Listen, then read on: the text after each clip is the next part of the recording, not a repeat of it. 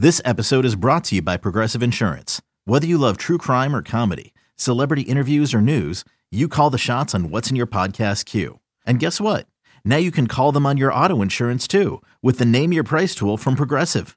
It works just the way it sounds. You tell Progressive how much you want to pay for car insurance, and they'll show you coverage options that fit your budget. Get your quote today at progressive.com to join the over 28 million drivers who trust Progressive. Progressive Casualty Insurance Company and Affiliates. Price and coverage match limited by state law. You could spend the weekend doing the same old whatever, or you could conquer the weekend in the all-new Hyundai Santa Fe. Visit HyundaiUSA.com for more details. Hyundai, there's joy in every journey. It's only a kick a jump, a block. It's only a serve. It's only a tackle, a run. It's only for the fans. After all, it's only pressure. You got this. Adidas. Welcome back, everybody. We are now joined by our old Buffalo pal, Jenna Harner. She moved to three and a half hours away. She's now an anchor reporter at WPXI in Pittsburgh. We miss her up here in Buffalo, but these days she's covering the Steelers. Thank you, Jenna, for joining us. We appreciate it. Thank you. You guys for having me. I'm glad to be back and talking some, you know, Bills Steelers football. I feel like this game gets played every year. And even Mike Tomlin said the other day it feels like a division game at this point because they just play each other. It, honest to God, feels like every year at this rate. Yeah, I'm so sick of hearing about Sean McDermott and Mike Tomlin being college teammates. like we've heard that story like four or five years in a row now. We get it, we get it. But obviously, this game has a little bit extra juice now with the Kenny Pickett news. Are you surprised? Did you think they made the right decision? I think now that what we've seen, they've made the right decision, but I did not anticipate that happening at all last week against the Jets. We, from everything we'd been hearing, from everything that the direction this was trending, it really seemed like, okay, this was going to be, if they were going to make a move, it was going to be a move they were going to make after the bye week, which for the Steelers is week nine. So this was one of those you know, we're looking in ha- at halftime on the um, Jets game, and I'm looking and I'm like, Mitch Trubisky's in a baseball hat right now. What is happening? And you see Kenny Pickett warming up, and then there's that buzz that goes around the press box, and everyone's like, uh, "Is this about to happen right now? Are we really about to experience this?" And we did. Um, and then obviously on Tuesday, Tomlin making things official and saying, "Yeah, um, Kenny's our quarterback for right now. We're not looking too far in the future, but at least this week um, against Buffalo, Kenny Pickett will make his first start. So I think a lot of people here in Buffalo have immediately just kind of like looked at the box score from the Jets game and they're like, okay, well, he had a touchdown, but he also had three interceptions.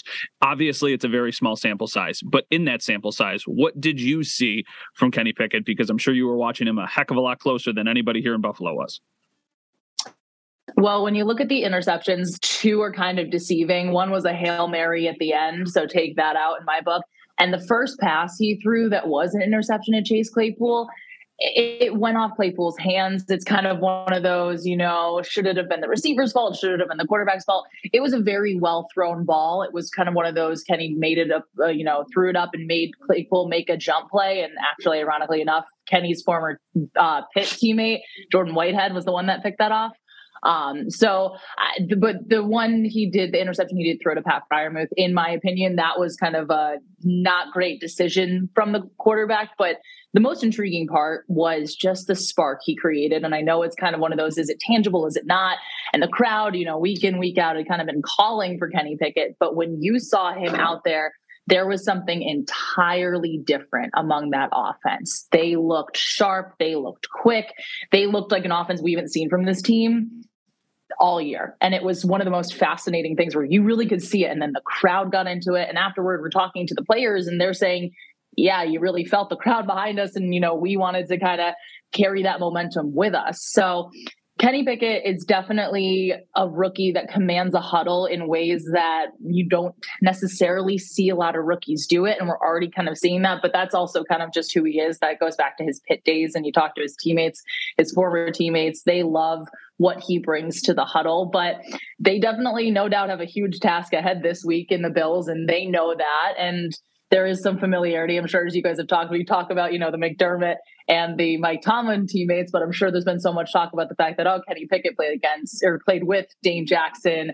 and Damar Hamlin. And there's a lot of, you know, Pitt connections there too lots of Pitt connections in this game. Not something I was anticipating going into it, but here we are. What has been the issue though? Because you know, I know Trubisky was not playing well, but they've got a really good running back. They've got some really good wide receivers. Like on paper, it looks like they should be better. What has been the problem with the offense? It's just been kind of a lack of consistency and that was the big questions for you know leading up to now with kenny pickett starting. There was so many questions about why isn't this offense working? What's not going well here? A lot of it honestly just was this is what the players told us too but they really all weren't on the same page. They're trying to get there. They're trying to do that. But when you're going three and out consistently there were so many times throughout their first three games where the offense would trot out on the field go three and out. This is also an offense that hasn't scored a touchdown in the first quarter, not even on the opening drive. In the first quarter, since week 10 of last year, week 10 of 2021 against the Detroit Lions with Mason Rudolph as quarterback was the last time this offense scored a touchdown in the first quarter. So it's been slow going. They've kind of, you know, the offensive line coming into this season was a big question mark. They looked to kind of be the big, you know, game breaker, what wasn't going to work for this offense heading into this season. And they've actually been pretty decent. You know, that's been kind of one of the big surprises on the offense, but they just haven't been able to get a whole lot going. And that is why Mike Tomlin did say he turned to Kenny Pickett. And I think that this week you're going to see a lot more of this offense, you know, at least putting drives together. They just haven't been able to make consistent drives. And prior to last week, they were in the bottom five in the whole league of time of possession. And it's just fascinating that, I mean, it makes sense, but when your offense isn't going, your defense is on the field for so much longer, your defense is getting gassed. And as a result, they're just losing games the way they've continued to lose games after beating the Bengals week one. I know the Steelers' bread and butter for basically their entire franchise history has been their defense. And I also know that losing TJ Watt is a massive blow. He was the best player on defense probably in the NFL last year. For the rest of the unit, how have they started this year? How has the defense looked? Because obviously, Bills fans very interested because they know the Bills' offense is also kind of their bread and butter. Yeah, and that's going to be a huge matchup that I'm really locked in on this week because the Steelers defense coming into this year, you kind of expected, okay, this is going to be the unit that kind of carries teams or carries games here. They're really going to be the ones, you know, they're going to make those big splash plays, as Mike Tomlin calls them. Minkah Fitzpatrick is going to get picks. TJ Watt's going to force sacks, you know, or force fumbles with sacks. Same with Alex Highsmith, same with Cam Heyward. But without TJ Watt, this team continues to be winless. They are now 0 7 without TJ Watt in his entire career. They've been winless when TJ Watt is not on the field. And that was something that you thought was going to change at some point. Cam Heyward has been talking about that for the Steelers consistently, but they can't stop the run. If I'm the Bills this weekend, just run the ball. I know you have Josh Allen, even let Josh Allen go run and, you know, Mike Tomlin, I'm, I'm, sure you saw on Twitter, had a very uh, hilarious comment. I loved it. He asked basically, you know, how do you stop Josh Allen's explosive playmaking? He was referencing a play against the Ravens. It was a fourth down. It looked like kind of Allen was dead in the water, and then he escaped and you know does what he does consistently. And Mike Tomlin joked, he goes, "Build a fence." I'm like, "Yep, nope, that seems about right." And we all laughed in the room, but. I mean, the Steelers defense, there's definitely still a lot of question marks. I mean, Alex Highsmith is taking a huge step forward. He set a goal for himself to start the season. He wanted to have 10 or double digit sacks. He's already at five and a half, and he's been looking really, really good. But they just haven't been able to generate pressure the way they normally can without TJ Watt. And of course, that makes sense. TJ Watt's continuously getting doubled. So you have other guys being able to make plays but they can't stop the run. And that's been such an issue that you saw it against the Browns. You saw it against the Patriots. The Patriots are having a late game drive and they seal it with a touchdown at the end. The same thing happened last week with the Jets. They can't get off the field in what Mike Tomlin calls those weighty downs, you know, obviously third down, fourth down situations, but it's been a lot of third and longs too that teams have capitalized on. So moments you think, all right, you know, the Steelers defense just needs to keep them ahead of the sticks. And, you know, Mac Jones hits Nelson Agholor for a 30 yard pass on third and 15. So, and that's where the Bills have been thriving because they Yeah. have Josh Allen and Stefon Diggs and so on and so on. We were talking before, I remember this specifically. We were talking before the season opener last year. So the Bills are coming off that crazy season where they go to the AFC Championship. The Steelers were kind of what the Steelers have been for a long time. They were a contender, but maybe not to the same level. And the Bills were big favorites in that game. And we were talking about if the Bills were going to win. And we were both kind of like, well, the Steelers should have a chance, but we both think the Bills are going to win. And then they lost, and everybody in Buffalo panicked. So as we go into this game, what's your sense? Like, what do the Steelers have to do this time to get a win? Understanding, you know, Vegas thinks it's a two touchdown game. Yeah, and this is actually like historic odds. The Steelers have never been a point underdog since I believe the AFL NFL merger, which is just crazy to think about just because again, how historic this defense is and you know, year after year, how they're able to keep games so close and you know, have those few blowouts just because we know how much parity there is in the league. I don't think this will be. I, I, think the Bills win this game. I very realistically think, just on paper, the Bills are a better team, especially right now. You know, there's question marks in terms of injuries for Steelers on the defense. I think that they're going to be okay with what we've kind of been hearing throughout the week, but obviously, going to have to keep an eye on that injury report. I just think that the Bills offense is going to be too much right now for what the Steelers defense has been dealing with lately. I mean, just the caliber of quarterbacks the Steelers have been going against. They were able to look really good week one against Joe Burrow and the Bengals, but also you take a little bit of consideration. Okay, it's week one.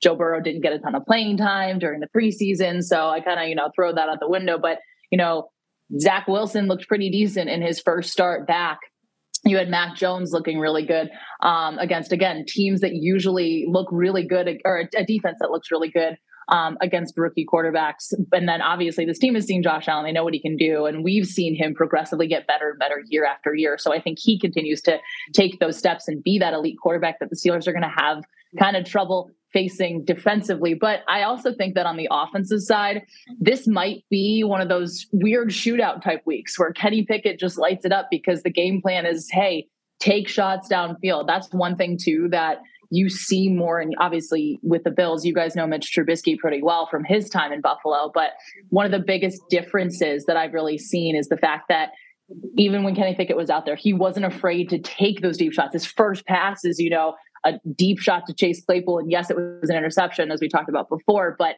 you're seeing him just say, Hey, I'm going to stand here and I'm going to take a massive hit and I will release the ball. There was one fantastic play he had to Pat Freiermuth on third down where Quincy, um, I always do Quincy Williams or Quinnen Williams. One of them's just coming in and just absolutely just like clocks him, takes him down, and he just like released a dart. It was like a 22 yard pass up the middle of the Pat Freiermuth. Pickett gets up and is just like grinning and kind of, you know, had some uh, choice words for uh, Williams on the other side of the ball there. But I think you'll definitely see that just, you know, him going out there not being afraid to you know let it fly and take some chances and will it result in some good things will it result in a jordan poyer interception because what we saw last week it might so um, I, I think the Bills will win this game. I think it'll be closer than a lot of people anticipate, though, just because kind of that change in offense. And you, again, I mentioned this, but you really saw what this offense, how they looked, how they wanted to play. And then we were talking to guys in the locker room, Diontae Johnson saying, you know,